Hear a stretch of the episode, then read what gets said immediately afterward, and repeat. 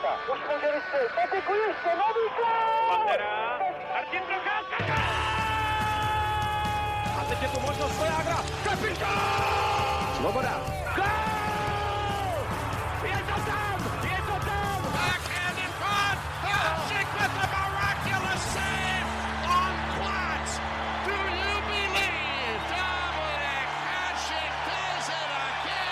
Dobrý den. Na trase Mladá Boleslav Liberec už bývalo díky extraligovému hokeji i veselej. Horší časy v posledních týdnech zažívali zejména v Boleslavi, kde jako šestí v sezóně sáhli ke změně trenéra. Ale Bílí tygři taky myslí na vyšší příčky. Co se změnilo v Mladé Boleslavi pod koučem Jiřím Kalousem?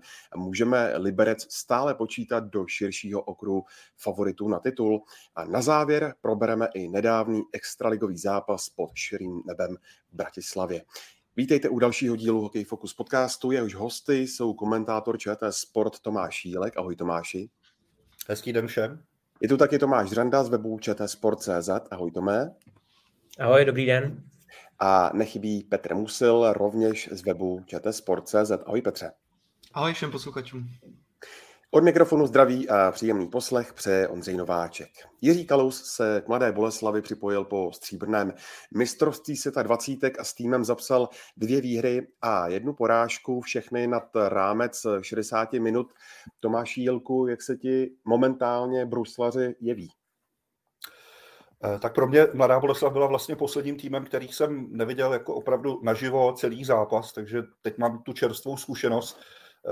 Já bych tu změnu u nich nezužoval jenom na trenéra, to je vlastně tým, kde teď máte sedm hráčů, kteří tam nebyli na začátku sezóny, takže pro ně teď je asi klíčové, jak ty hráče všechny zapracovat do těch jednotlivých formací, aby si to sedlo, aby spolu hráli dobře, ale z toho, co jsem viděl, tak pro mě to rozhodně je tým, který klidně by mohl zopakovat to překvapení z loňského playoff, že to je zatím tým, který hraje jako hodně pod své možnosti a když si vzpomeneme, jak loni přešli přes předkol a pak vyřadili vítěze základní části, tak mám pocit, že klidně ten tým to může zopakovat, i když v loni eh, těch změn tam nebylo v průběhu sezóny tolik, ale ty noví hráči si myslím, že tam zatím jako naskočili velmi slušně.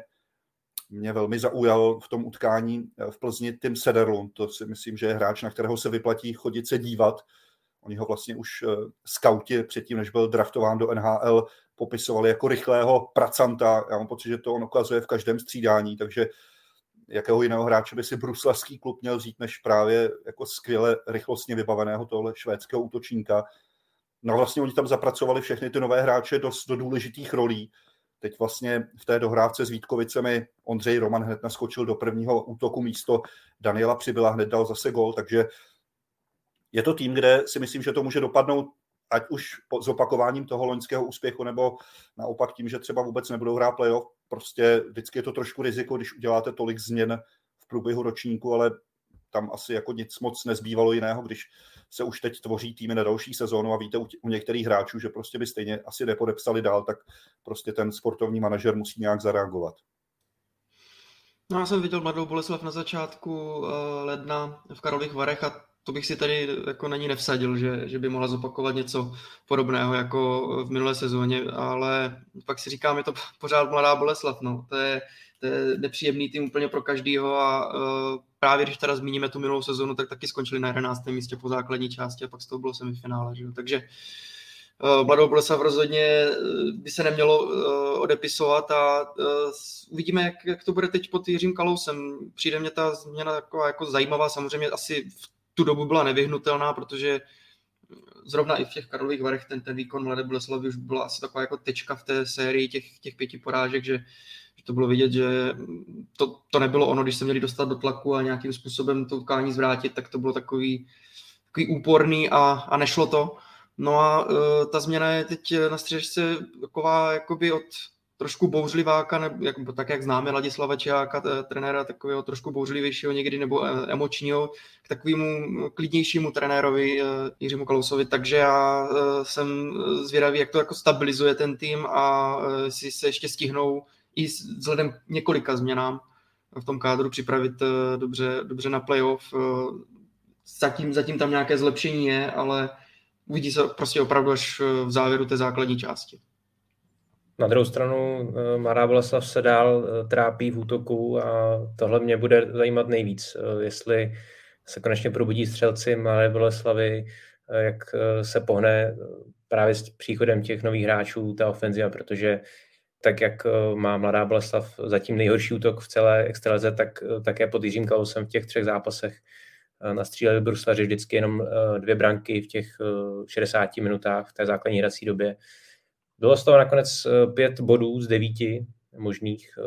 Tady je nějaký posun, protože vlastně když doplním tu, tu Petrovu statistiku té série těch pěti porážek, tak předtím byla ještě vlastně série pěti zápasů, ve kterých Mara Boleslav vyhrál jenom jednou a myslím, že z těch 30 možných bodů, z těch deseti zápasů udělal jenom čtyři body.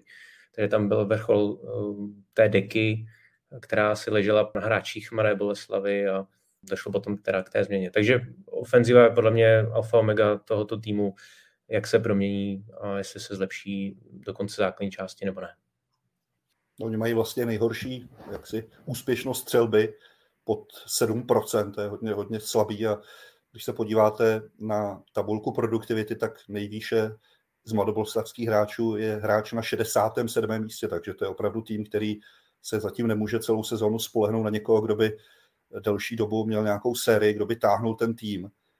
A já vlastně už někdy v polovině základní části, když jsem si tak říkal v hlavě, kteří hráči pro mě jsou jako v té sezóně největším zklamáním, tak jsem jako první napadal jména z obou těch klubů, o kterých se dnes bavíme. Teď nechci, aby to vyznělo, že beru jako nejhorší hráče v extralize, to vůbec ne, ale jde spíš o jména, která už si v minulých letech nasadila nějak tu laťku a samozřejmě všichni na ně máme trošku jiný očekávání než na ty hráče ze čtvrtých útoků.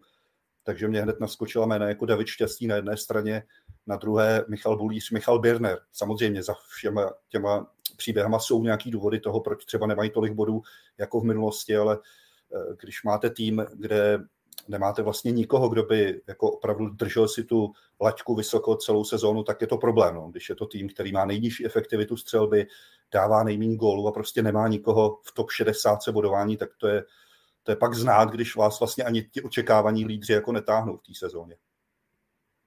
No, eh, Boleslav se uchýlila k několika hráčským změnám a v lednu eh, byla nejaktivnějším v tomhle ohledu napříč eh, extraligovými kluby. V poslední době se v médiích řešila výměna Pavla Kousala do Sparty, tak kdybych tě mohl, Tome, poprosit popsat nedávné přesuny v kádru a zda souhlasíš i s názorem hokejové veřejnosti, že Boleslav vlastně spíše oslabila. Tomáš už naznačoval příchod zkušeného centra Ondřeje Romana, tady podobně jako v případě té trenérské změny je to vysloveně sázka na, na zkušenost a vedení bruslařů si vlastně trošku stěžovalo na to, že mají pro, problém právě na pozici, na pozici centra, takže uh, Roman by měl asi i nadále být tím, tím prvním centrem uh, v prvním útoku. Padlo jméno uh, Tima Sederlunda, určitě zajímavý hráč uh, a svým pohybem uh, se určitě hodí do kádru Mladé Boleslavy, eh, podobně jako Kelly Klíma, který přišel výměnou za Jana Eberleho z Hradce Králové. Oba byli hodně ne- neproduktivní letos, takže tady si myslím, že o nějakém riziku eh, nemůže být řeč. Eh, myslím tedy v případě Klímy s Eberlem. Je to vysloveně sázka na to probudit oba hráče z, z pohledu obou klubů. No a uh, co týče Pavla Kousala, tak uh, tohle je trošku asi zarážející, nebo myslím si, že hodně fanoušků to zarazilo, protože Mará Boleslav se zbavila svého nejproduktivnějšího hráče, zároveň nejlepšího střelce, jediný v tresu Bruslařů nastřílel 10 branek v této sezóně a výměnou přišli dva hráči ze Sparty, Daniel Přibyl a David Dvořáček. Um, problém je, že nebo aspoň to tak bylo ze strany Mladé Boleslavy prezentováno, že Pavel Kousal by po sezóně odešel tak jako tak, protože už uh, byl domluvený se Spartou. Tady ta výměna to jenom potvrdila a v, u Pražanů podepsal uh, další smlouvu. Ale já rozumím tomu, že Mladá Boleslav eh, chce s tím kádrem nějak zahýbat, uh, chce docílit nějaké změny, ale uh, na druhou stranu ve chvíli, kdy se tým nebo klub zdá svého nejproduktivnějšího hráče, tak eh, pro mě je to trošku signál určité rezignace na, na, na zbytek ročníků a spíš jako příprava právě budování kádru na, na, na další sezónu.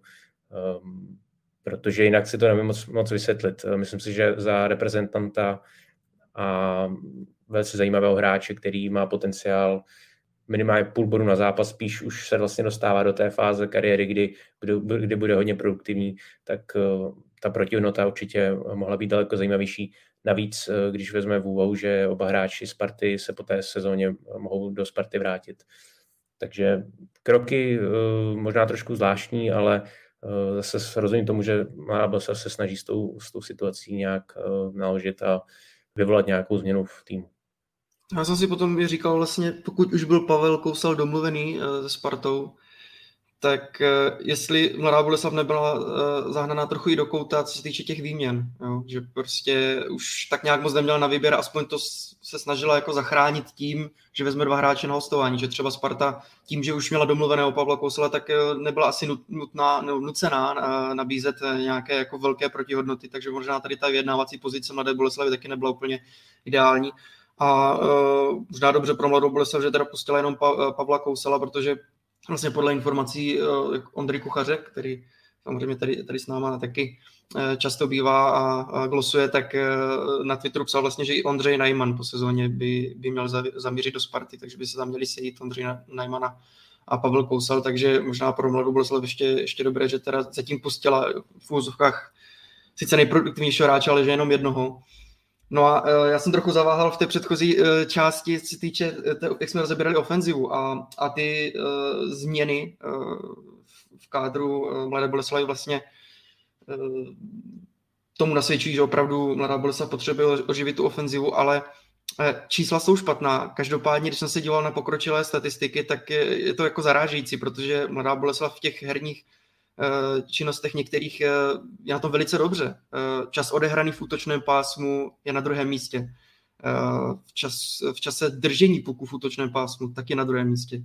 Úspěšně kontrolované vstupy do pásma, to znamená, že, že přejdou bez problému do, do útočného pásma a většinou s pukem na holi, není to žádné nahození puku do pásma, to tam, tam je paradoxně Eh, nejčastěji nahazuje puk do, do útočného pásma Třinec.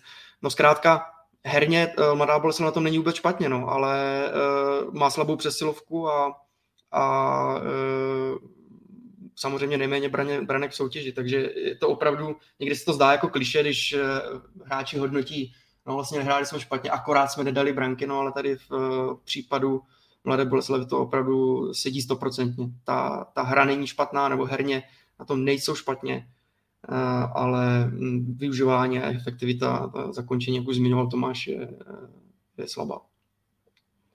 Zároveň bych eh, možná doplnil eh, ještě Tomáše, protože pro mě taky David Šťastný je určitě takovým symbolem toho útočného zmaru určitého, ale asi bychom neměli to svalovat jenom jako takhle na, na toho, řekněme, hlavního kanoníra, ale těch hráčů, kteří se tam vysloveně střelecky trápí víc. A například Maris Byčevsky eh, pořád čeká na první branku v sezóně. A takhle bychom mohli pokračovat. A zároveň si myslím, že třeba i v případě Pavla Píchy, velice nadějného obránce, kterého určitě Mladá Boleslav vkládala své naděje, tak eh, ten jeho, řekněme, hokejový růst eh, bych řekl, že je pomalejší, než, než si možná vedení klubu představovalo a a zatím tak nějak eh, pořád eh, nemůže navázat eh, na ty velice zajímavé výkony z Českých Budějovic, byť tehdy motor byl v první lize, ale myslím si, že i tady to je trošku faktor, že ta podpora ze strany obránců a konkrétně teda Pavla Píchy směrem do ofenzivy není až taková, jaká by možná mohla být. Já z toho, co jsem viděl třeba v té Plzni, tak tam teď jednoznačně obráncem číslo jedna je Alex Lintuniemi a to nejenom svým pohybem, to je taky back, který vás okamžitě zaujme jako vynikajícím bruslením. A Pavel Pícha právě podle mě jako dost doplácí na to, že nemá zdaleka takový prostor na přesilovkách, jako měl v motoru, takže eh, je to hráč, který ho si jako upřímně úplně nevšimnete v kterým zápase. No. Není to zdaleka tak dominantní a nepodporuje tak útok, nemá tolik jako dobrých příležitostí, šancí střel od modrý jako minulosti. No a ono za všechno svědčí to, že když se podíváte aktuálně na pořadí produktivity Boleslavy, tak tam je pořád na prvním místě Pavel Kousal, který už hrál pět zápasů za Spartu, no. takže tam teď je to fakt na hráčích jako Lantoši, Lunter, že jo? máte tady zahraničního hráče, který vám dal jeden gol za 27 zápasů, samozřejmě měl zdravotní pauzu, měl nějaký problémy, ale tady prostě se teď musí opravdu nakupnout, ať už ty noví hráči, věřím, že Sederlund třeba ve spolupráci s Romanem Lantošem, že to může být dobrá formace.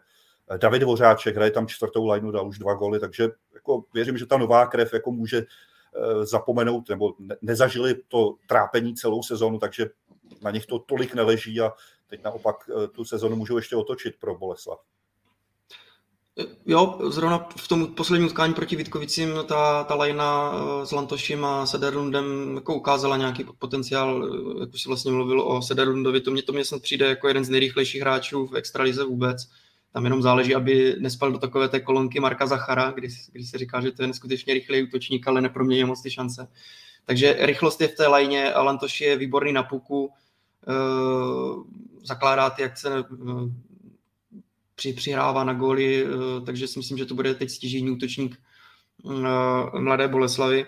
No a samozřejmě stále jsme probírali tu ofenzivu, ale zase co se týká defenzivní stránky, tak Mladá Boleslav je na tom uh, dobře a tak samozřejmě víme, že v playoff uh, v playoff uh, vyhrávají zápasy, hlavně, uh, hlavně dobrá práce v, v obraně a když se pojáme i na, na brankáře, tak oba dva brankáři, jak Filip Novotný, tak slovenský golman, který, které jehož jméno mě teda dělá většinou problémy, Gasper Krošejl, tak eh, mají nad 92% úspěšnost eh, zásahu a jsou jako v první desíce, takže zase na defenzivu se Mladá Boleslav může spolehnout, takže aby jsme jenom nehanili z té jedné stránky, z té ofenzivní, ale myslím si, že pro playoff tohle je velice dobrá zpráva pro Bruslaře. A ještě k té trase Boleslav-Sparta, tak Jan Hora má dotaz k těm hráčům samotným, jaká je reálná šance na jejich návrat vzhledem k síle kádru uh, Sparty. A další dotaz uh, od stejného diváka v kuloárech ještě před Vánoci zněla možná výměna šťastný Mertl. Nepomohlo by to obou klubům. Tak jaký je váš názor, pánové? Hmm, co se týče eh, té první části, tak Sparta se nechala slyšet v tom smyslu, že oba hráči mají dveře do Sparty otevřené, takže uvidíme, jak, eh, jaká bude budoucnost eh, Daniela Přibyla a Davida Dvořáčka ve Spartě. Ale pokud tady, eh, jak bylo naznačeno, má namířeno do, do Sparty další hráč Maré Boleslavy, tak skutečně se stává ten kádr Pražanů docela nabopnalý a je otázka tedy, co s těmito hráči na hraně nakonec bude. Navíc, když Sparta se snaží v posledních eh, letech zapracovávat i mladší hráče, takže eh, je otázka, jestli tam vůbec bude pro ně prostor. Eh, možná, že ani ne. No a kdybych se měl vyjádřit k té druhé otázce výměna šťastný a Merto, já si myslím, že Plzeň teď aktuálně nemusí vlastně nějak měnit. Docela vytáhla tu sezónu po tom, po tom bouřlivém startu, po té rychlé výměně trenéra teď si myslím, že je rozhodně spokojená, takže nevím, jaký mají názor eh, kolegové. No já mám pocit, že by ta výměna víc pomohla těm hráčům, možná než těm klubům, jestli opravdu potřebují si přivízt hráče, který taky jako není úplně ve fazóně zrovna, ale já si myslím, že Sparta je, když se vrátím k té první části otázky, klub, který jako má rozpočet na to, aby měl široký kádr. Mám pocit, že letos se jim to hodně vyplatilo na Špenglerově poháru v Davosu, kde třeba Daniel Přibyl ukázal, že je na mezinárodní scéně schopen klidně velmi dobře zahrát i eh, v první lajně, kdy tam vlastně odehrál zápasy s Michalem Řepíkem, takže vůbec bych se nedivil, kdyby se ty hráči vrátili a zase byli tak na hraně jako mezi čtvrtým útokem až mimo jako sestavu, no, tak eh, je to hold osud. Pokud hrajete v takhle silném kádru nebo silným týmu, který má rozpočet na to, aby prostě si tu sestavu stavil právě podle aktuální formy svých hráčů. No.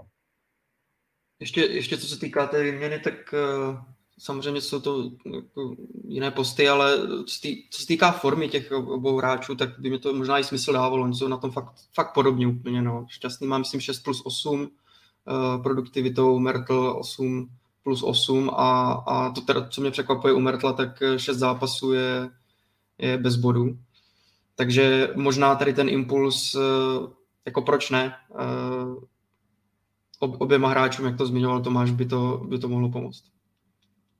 Ještě jedna věc z Boleslavy, protože jak víme, tak z vedení se stáhli jak Radim Vrbata, tak Václav nedorost a sportovní úsek teď vede Martin Ševc, tak projevila se tahle ta změna uh, už právě v tom složení kádru, o němž se bavíme, Petře? No, musela se projevit, protože uh, ta změna přišla v listopadu a Martin Ševc už teď má určitě plno, plné ruce práce nejen s tím, aby se dohrála nějak tahle sezóna. A teď nechci říct, že Mladá Boleslav bude jenom nějak dohrávat uh, jako důstojně, ale uh, musí, musí prostě pracovat uh, současně na tom, co se, co se děje nyní a to, co se bude dít potom v další sezóně, protože víme, že, že ty kádry se vlastně Eh, na další sezóny se tvoří eh, už jako brzo a eh, třeba v lednu už by bylo pozdě. Takže možná tak trochu byl hozen do, do vody a spíš mi přijdou některé kroky zatím takový jako netradiční od Mladé Boleslavy. Vždycky jsme byli zvyklí, že tam byli hráči jako hm, Kelemen, Zohorna, nevím kdo ještě, jako hráči, o kterých se třeba z části moc neočekávalo, ale pak jako v Mladé Boleslavi vylétli a posunuli se k daleko lepšímu angažmá třeba i v zámoří. No a teď, teď se v Mladé Boleslavi zkouší Ondřej no, Roman, který, který hrál ve Francii v extralize tak jednu dobu, asi nebyl úplně žádaný. Pak, jak už jsme zmínili, Daniel Přibyl a David Dvořáček ze Sparty, kde byli jako nějak na hraně sestavy nebo byli v té, v té širší, té širší soupisce té, té ofenzivy. Takže uh, jsou to zatím jako zajímavé kroky a hlavně je to opravdu těžký te- test pro Martina Ševce po tom, co Radim Vrbata a Václav Neros tam udělali za jako výbornou, jako skvělou práci, takže jsem možná ještě zvědavější na to, jak bude Mladá Boleslav vypadat v příští sezóně, protože taky prosakoly nějaké informace, že že asi se v klubu taky trochu bude šetřit i, i na těch hráčích. Přece jenom když Možná to dává i smysl právě ten odchod Pavla Kousala. Přece jenom, když hráč se podívá do reprezentace a měl by si vyjednávat nové podmínky, tak asi by Pavel Kousal i Ondřej Najman už byli jako dražší, že? Tak pro mladou Boleslav by to třeba nebylo úplně ideální. Takže na příští sezónu a na to, jak bude vypadat soupis Mladé Boleslavy, jsem hodně zvědavý. A vlastně i na to, jak si povede eh, Martin Ševc, jestli vlastně to, co nastolil Vrbata s nedorostem, jestli to bude v Mladé Boleslavi pokračovat, to znamená skvělý de- development uh, hráčů a posun k lepším angažmá. Já bych na Petra navázal, no, vždycky je to klíčové, jak v tom klubu je nastavená vlastně ta spolupráce trenérů a manažerů. Že?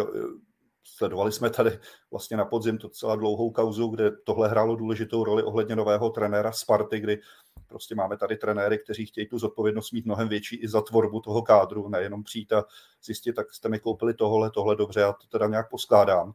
A vlastně hovořilo se celkem otevřeně o tom, že to loni byl i jeden z důvodů předčasného odchodu Pavla Patery v průběhu sezóny. Jo. Takže eh, je vždycky důležitý nastavit si dobře ty mechanismy a tu spolupráci toho, kdo je za co zodpovědný a kdo do čeho jak výrazně může mluvit. Takže eh, tady je jasný, že Martin Ševc jako člověk, který ještě nedávno byl součástí toho týmu, který tu svoji kariéru uzavřel nedávno, tak eh, má ten pohled samozřejmě i na to, jak se ten tým tvoří v průběhu té sezóny s výhledem na, dal, na budoucnost eh, trošku jiný asi než lidi, kteří třeba od toho hokeje už jsou trošku dál, mám pocit, nebo mám na mysli z pohledu jako aktivního hráče. To by právě mohla být ševcová výhoda, že byl donedávna součástí té kabiny, hráče detailně zná, zná jejich charaktery lépe než asi nějaký nový manažer, který by přišel zvenčí, takže i v tomhle ohledu možná může lépe budovat nebo řekněme zachovat to jádro kádru podle toho právě, jak, jak ty dané hráče zná.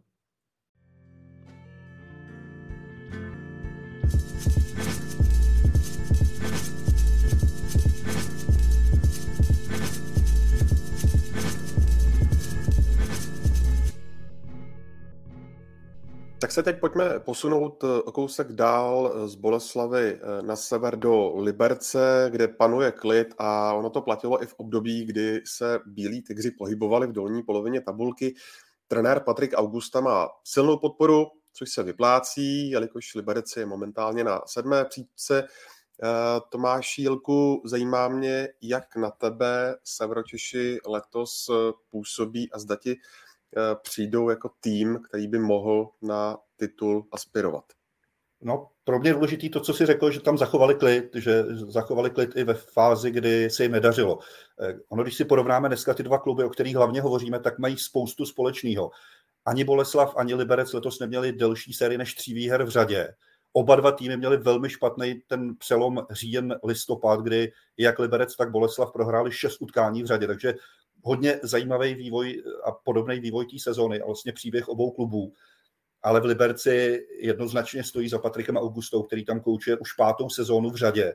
Něco s tím týmem dokázal, prostě zná se dokonale s tou kabinou, zná se s lídry toho týmu, kteří ho zjevně respektují, takže tohle možná pro mě byl jako zatím klíčový moment té sezóny pro Liberec, že prostě i v té chvíli, kdy měli dlouhou sérii proher, kdy vlastně oni dlouho nedokázali vyhrát zápas v 60 minutách, kdy tam měli neuvěřitelnou sérii prodlužovaných utkání a kdy často se jim stávalo, že ty zápasy ztráceli v samotném závěru nebo eh, soupeř vyrovnal v poslední minutě, takže i v tu chvíli podrželi trenéra, nechali ho tam, trenér je tam do teďka a dál pracuje a pokračuje jako ve své eh, ve svý koncepční práci. No. Takže jako z tohle pohledu jsou si ty dva týmy, o kterých dneska mluvíme podobný, ale oba dva poměrně zásadně rozdílně reagovali právě na to, jak eh, ten vývoj změnit nebo jak eh, výrazně do toho kádru zasahovat. Takže vlastně u Liberce asi nejvýraznější změna vlastně za celou sezonu byl trade dvou obránců, Eh, typově hodně rozdílných, Richard Nedomler, Mislav Rosandič, jo, tak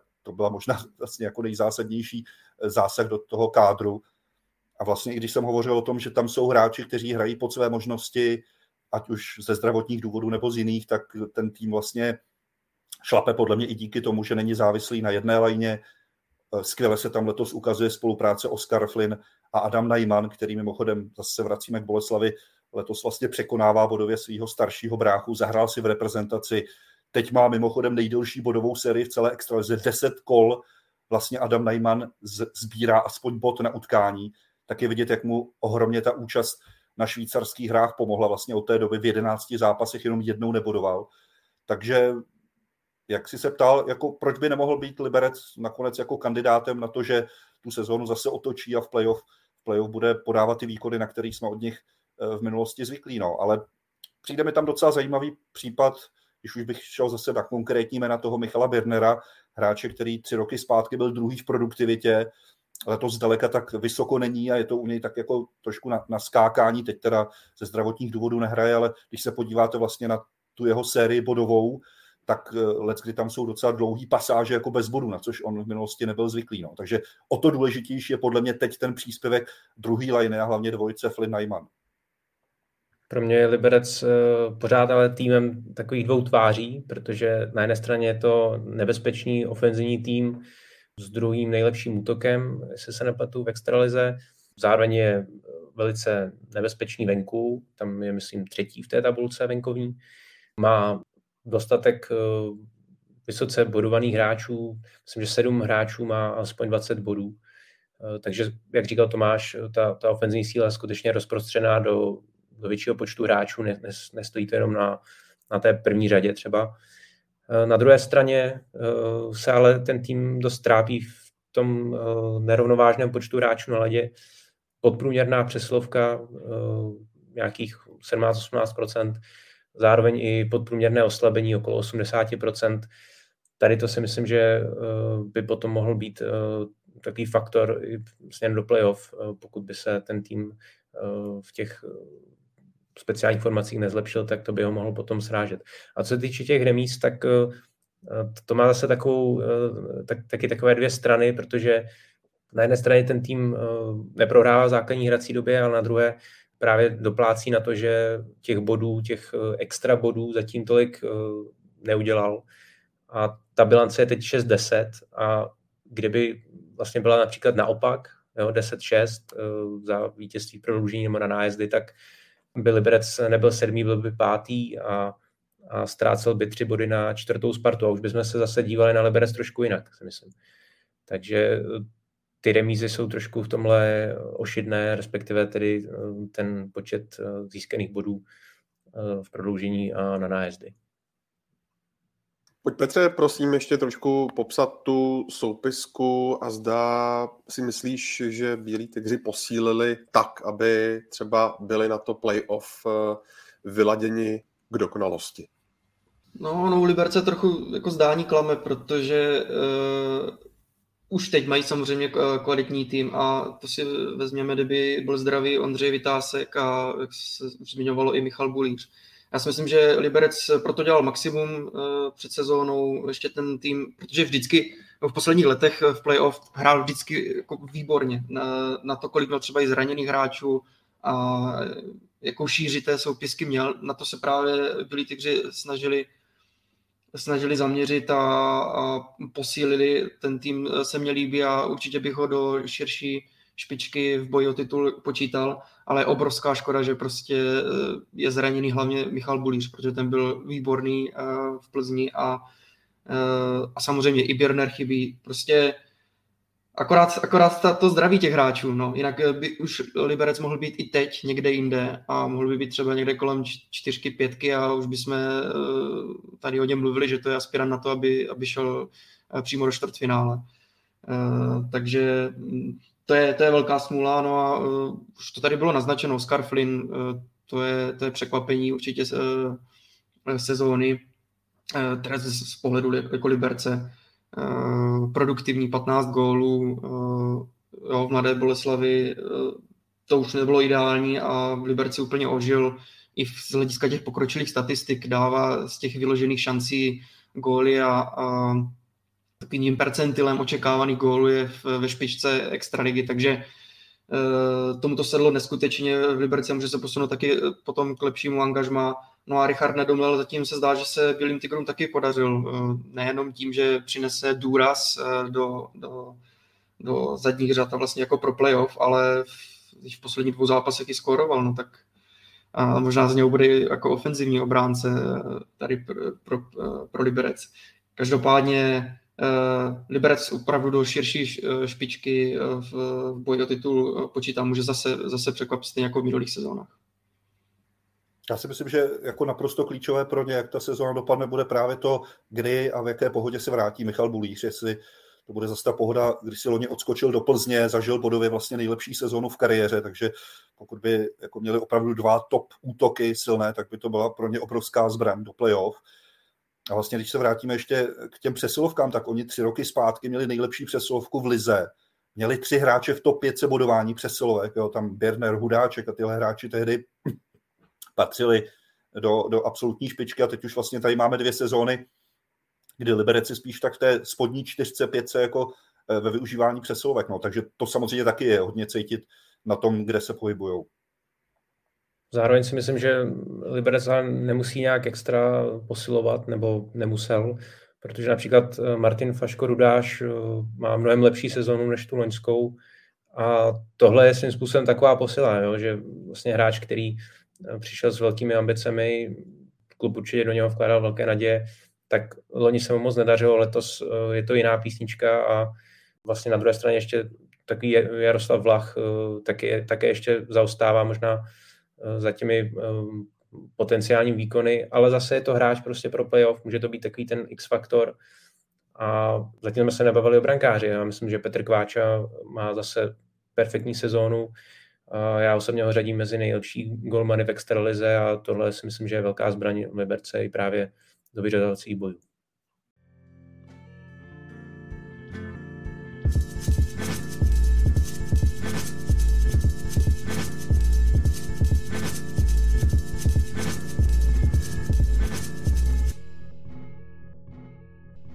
Tak si ještě pojďme na závěr dnešního dílu Hokej Focus podcastu dát uh, zastávku na uh, slovenské akci, protože se ohlédneme za duely pod uh, širým nebem v rámci Winter Games, které hostila Bratislava na Národním fotbalovém stadionu. Na tehelném poli se představili taky šampioni Střince proti brněnské kometě, tak ty si byl té akci, to mé přímo účasten, zajímá mě, jaký celkově hodnotíš. Já si myslím, že ta akce se vydařila. Bylo fajn, že byla rozvrstvená do více dnů, že to nebyl jenom ten jeden zápas. Ehm, na své si mohli přijít eh, více do fanoušků eh, různých klubů. Ehm, myslím si, že zrovna ten pátek, kdy se představili ti čeští zástupci, tak eh, to byl zrovna i ten nejlepší hokej. I vlastně slovenští kolegové, novináři si ten duel velice pochvalovali. A nejenom jako z pohledu gólů a, a to, že ten zápas skutečně jako ovládli slovenští hráči v dresu Třince, kteří neuvěřitelně bodovali, tak i celkově tou hrou si myslím, že to byl prostě daleko lepší hokej než potom v sobotu a v neděli. Byť tedy v pátek i trochu mrhlilo a byl takový slabý déšť střídavě a hráči si potom jako stěžovali na, na tu nerovnost eh, toho ledu a že jim prostě odskakovaly puky a podobně, ale i tak si myslím, že ten hokej měl velkou, velkou úroveň na, na ty podmínky. Naopak v sobotu potom, eh, kdy hrál Trenčín se zvolenem a byly ty podmínky naprosto ideální, protože byl celý den, bylo jasno a myslím si, že ten let byl, byl, byl skvělý na ty možnosti, tak eh, ten zápas eh, postrádal nějakou jako větší herní kvalitu, nebyl tam takový dostatek gólových šancí. Neděle to potom zase trošku vylepšila, protože hrál domácí Slovan v derby s Košicemi, ale zase tam byl ten faktor počasí, kdy, kdy přes den brutálně pršelo a, a večer se potom museli ten začátek zápasu posouvat právě kvůli té nevyhovující ploše, kdy se tvořily vysloveně jezera vody prostě na tom ledu, tak uh, rolbaři nejdřív museli odklidit vodu a potom se mohlo hrát za takového menšího deště. Um, skvělá kulisa byla potom v neděli, um, kdy přišlo nějakých 14 tisíc diváků z té kapacity 22 tisíc, uh, ale přesto celkově si myslím, že i na ten český zápas, to mě trošku zklamalo, mohlo podle mě přijít uh, více diváků, protože na ten duel Třince s Kometou přišlo nějakých no, přes 11 tisíc diváků. A když jsem se tak díval po tribunách, tak mi to přišlo, že ty fanoušci Komety a Třince jsou tak zhruba 50 na 50. A myslím si, že těch, těch domácích fanoušků vysloveně z Bratislavy zase tam nebylo tolik. Tak tohle mě možná trošku zklamalo, že bych očekával, že z Jižní Moravy, z Brna a z okolí dorazí do Bratislavy trošku víc lidí než nějakých pět tisíc. Takže mají to kousek, je to hodina a půl vlakem a, a takovýhle zápas eh, byl zase po dlouhé době. Navíc takhle jako relativně blízko, blízko Česka, takže eh, ta návštěvnost trošku pokulhávala. Zároveň musím na druhou stranu říct, že a zase i to trošku do kontextu, že, že slovenská extraliga Eh, není zas tak navštěvovaná, tam jsou zápasy, kde chodí třeba 15 lidí, na ty lepší 3, 4 tisíce, někdy 5 tisíc, takže ten průměr je podle mě někdy okolo, někde okolo 3 tisíc, takže potom ta, ta návštěva v sobotu 7700 a, a v neděli přes 14 tisíc nakonec eh, s, to, s touhle optikou byla vlastně docela dobrá. No. Ale myslím si, že Eh, na ten český zápas. Já teda osobně jsem očekával trošku, trošku větší eh, českou účast. Eh, tohle bylo trošku zklamání, ale jinak hokej a zábava, skvělá kulturní zážitek. Musím vyzdvihnout ten nápad s tím fotbalovým stadionem, to byla paráda, protože osobně jsem byl na tom stánku poprvé a ten, ten stadion je velice, se velice podařil. Takový ten moderní střih, tribuny blízko hřiště, ne nějak velký stánek nějaký, pro nějaký 22 tisíc diváků, takže nic velkého, ale zvenku velice nádherný. Uh, trošku mi připomínal uh, Allianz Arenu, byť teda samozřejmě ne velikostí, ale, ale i tím, i tím eh, barevným uh, zbarvením, kdy vlastně zvenčí už vidíte ten stadion z dálky, protože může měnit uh, tu, tu barvu uh, na tom okolním plášti, takže v pátek byl, byl červený, v neděli potom byl modrý v rámci barev Slovanu, takže myslím si, že to byl, to byl zajímavý, zajímavý zážitek. Mohl to být zajímavý zážitek pro, pro více lidí. No. Já jsem si to užil, ale myslím si, že těch diváků mohlo, mohlo dorazit víc. No, co se týká té náštěvnosti, tak uh, především teda budu, budu mluvit o tom eh, českém zápase, tak mě to přijde asi trochu i odpovídající, protože uh, když jsem se zamyslel, tak Třinec má Verkara jednu kapacitu 5400 nebo 5,5, tak nějak Eh, takže těch lidí třeba, kteří mají zájem nebo pravidelně chodí v Třinci na hokej, eh, když trošku jako nadnesu, tak třeba může být kolem 7 tisíc. Eh, nepřijedou samozřejmě všichni, no a Kometa to jsme rozebírali, to jsme rozebírali, myslím v prosinci, teď v posledním dílu, že ani ta návštěvnost už v, v Rondu, a teď nevím přesně, jak se jmenuje zase ta arena, ale Winning Group Arena, no se to pořád mění, tak taky už to není úplně ideální, protože Brně tam to bylo známé, že, že bylo většinou vyprodáno a teď i vzhledem k tomu, jaký hokej hraje Kometa, jaké jsou výsledky, tak ten hlad asi není úplně takový po hokeji, jako byl předtím. A taky další věc, když je to teda už sedm let zpátky, ale v Brně už zápasy pod čirým nebem byly, že? takže někteří ti fanoušci už tohle zažili a zažili to hlavně na, za Lužánkami na tom, řekněme, jako posvátném místě uh, pro, pro brněnský hokej, takže uh, možná tam nebyla taková jako uh, touha nebo vůle se vypravit do Bratislavy a zvlášť, jak už jsem zmiňoval, zvlášť jak to teď jako vypadá herně u, u Komety, no. takže možná ta návštěvnost 11 tisíc ještě není úplně tak špatná, no. za mě to jako celkem odpovídá. Já bych jenom doplnil, že jak vlastně o tom mluvil Tomáš, tak na konci května ten stadion bude zbarven do černa, ale jinak co mi přijde docela škoda, že vlastně poslední dva open air zápasy byly mimo naše území, no, v rámci extraligy, jako Bratislava Drážďany. Je to samozřejmě otázka finanční náročnosti.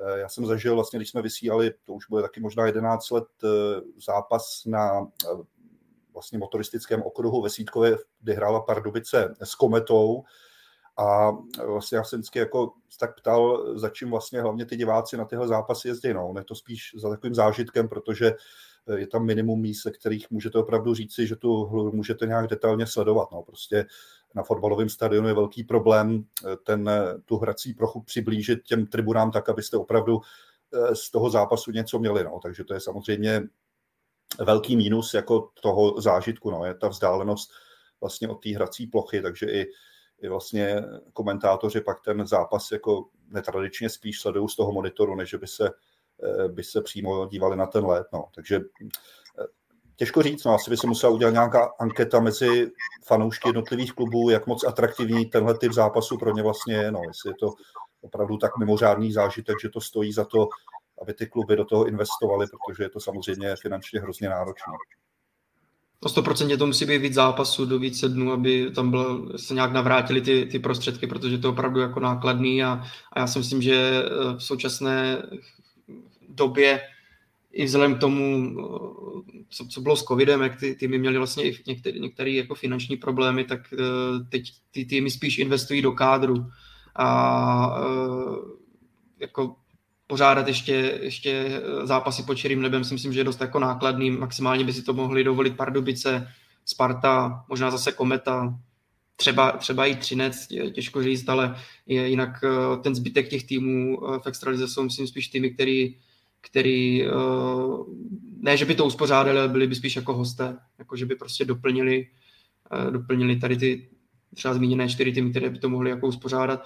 A co se týče té vzdálenosti, od ledové plochy, tak tam si myslím, že možná nejlepší za poslední dobu bylo právě, eh, právě ty eh, zápasy v Brně za Lužánkami, protože tam mm, vměstnalo se tam teda taky dost lidí, jak, jak si pamatuju, jsem 21 a půl tisíc na zápas se Spartou a bylo to opravdu na, na to, jak to bylo na takovém stísněném místě, tak to bylo relativně dobře uspořádané a ty tribuny byly spíš jako do výšky stavěné, takové mobilní tribuny a uh, diváci tam si myslím, že měli celkem dobrý výhled, takže tam ten zážitek pro diváka byl asi, byl asi fajn. To byla taková jedna, jedna akce tady z těch uh, zápasů.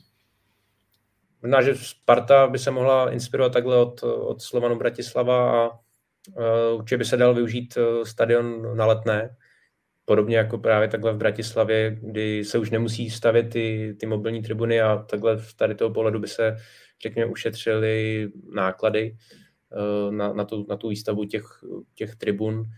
A naopak zase by se třeba mohla využít letenská pláň, pokud eh, by zase bylo cílem a bylo by to nějak propočítáno, že, že vlastně organizátoři potřebují zase naopak eh, těch diváků víc, tak tam zase by se určitě dalo, dalo, dalo vystavit tribuny pro vyšší návštěvu. A zrovna myslím si, že v Praze mm, by taková akce by se jako utáhla finančně a i, i, i divácky, takže eh, já si myslím, že je to jenom prostě o tom, eh, o tom nějakým způsobem chtít eh, pustit se do těch projektů. Měli jsme tady samozřejmě ten projekt ve Špindlerově mlíně, který zatil koronavirus. Třeba bychom se bavili jinak, ale myslím si, že se trošku prospal ten začátek, kdy vlastně, jak říkal Tomáš, před nějakými těmi 11-12 lety byla ta první akce, Potom na to navázala kometa až po pěti letech a od té doby zase máme v rámci Česka jako dlouhou pauzu a vlastně nenavázalo se, nevybudovala se žádná tradice. Eh, vlastně neměla z čeho, protože ty prodlovy jsou relativně dlouhé, zatímco v NHL těch, těch zápasů přibývá, vlastně vytvořila se tradice každoroční. Diváci jsou na těch baseballových stadionech a vidí tam taky špatně, ale, ale prostě jedou tam, jsou tam a je to skutečně jako spíš taková ta kulturní událost, než že musíte vidět prostě perfektně z každého místa. No. Takže eh, a to už nemluvím o tom, že, že cestují jako ne, ne hodinu a půl vlakem, ale, ale stovky kilometrů, takže je to prostě asi trošku, trošku jiná kultura no, u nás a třeba zámoří. Tak jo, z Hokej Focus podcastu je to všechno. Tomáš Šílek, Tomáš Řanda, Petr Musil byli jeho hosty. Moc krát díky za vaše názory a za vaši účast, pánové. Díky. Díky moc, mějte se Díky. Ahoj. A s Tomášem Mílkem se hádám, potkáte asi jak na tehelném poli, tak jak se tady někdo ptal v létě i v letňanech. Je to tak, Tomáš? A kdo bude chtít, tak může i do Mnichova zaskočit, ano, no, černo. Tak jo, sledujte web čtsport.cz, Hokej Focus podcast najdete ve všech podcastových aplikacích na YouTube a my se na vás budeme těšit zase někdy příště. Do té doby se mějte moc fajn.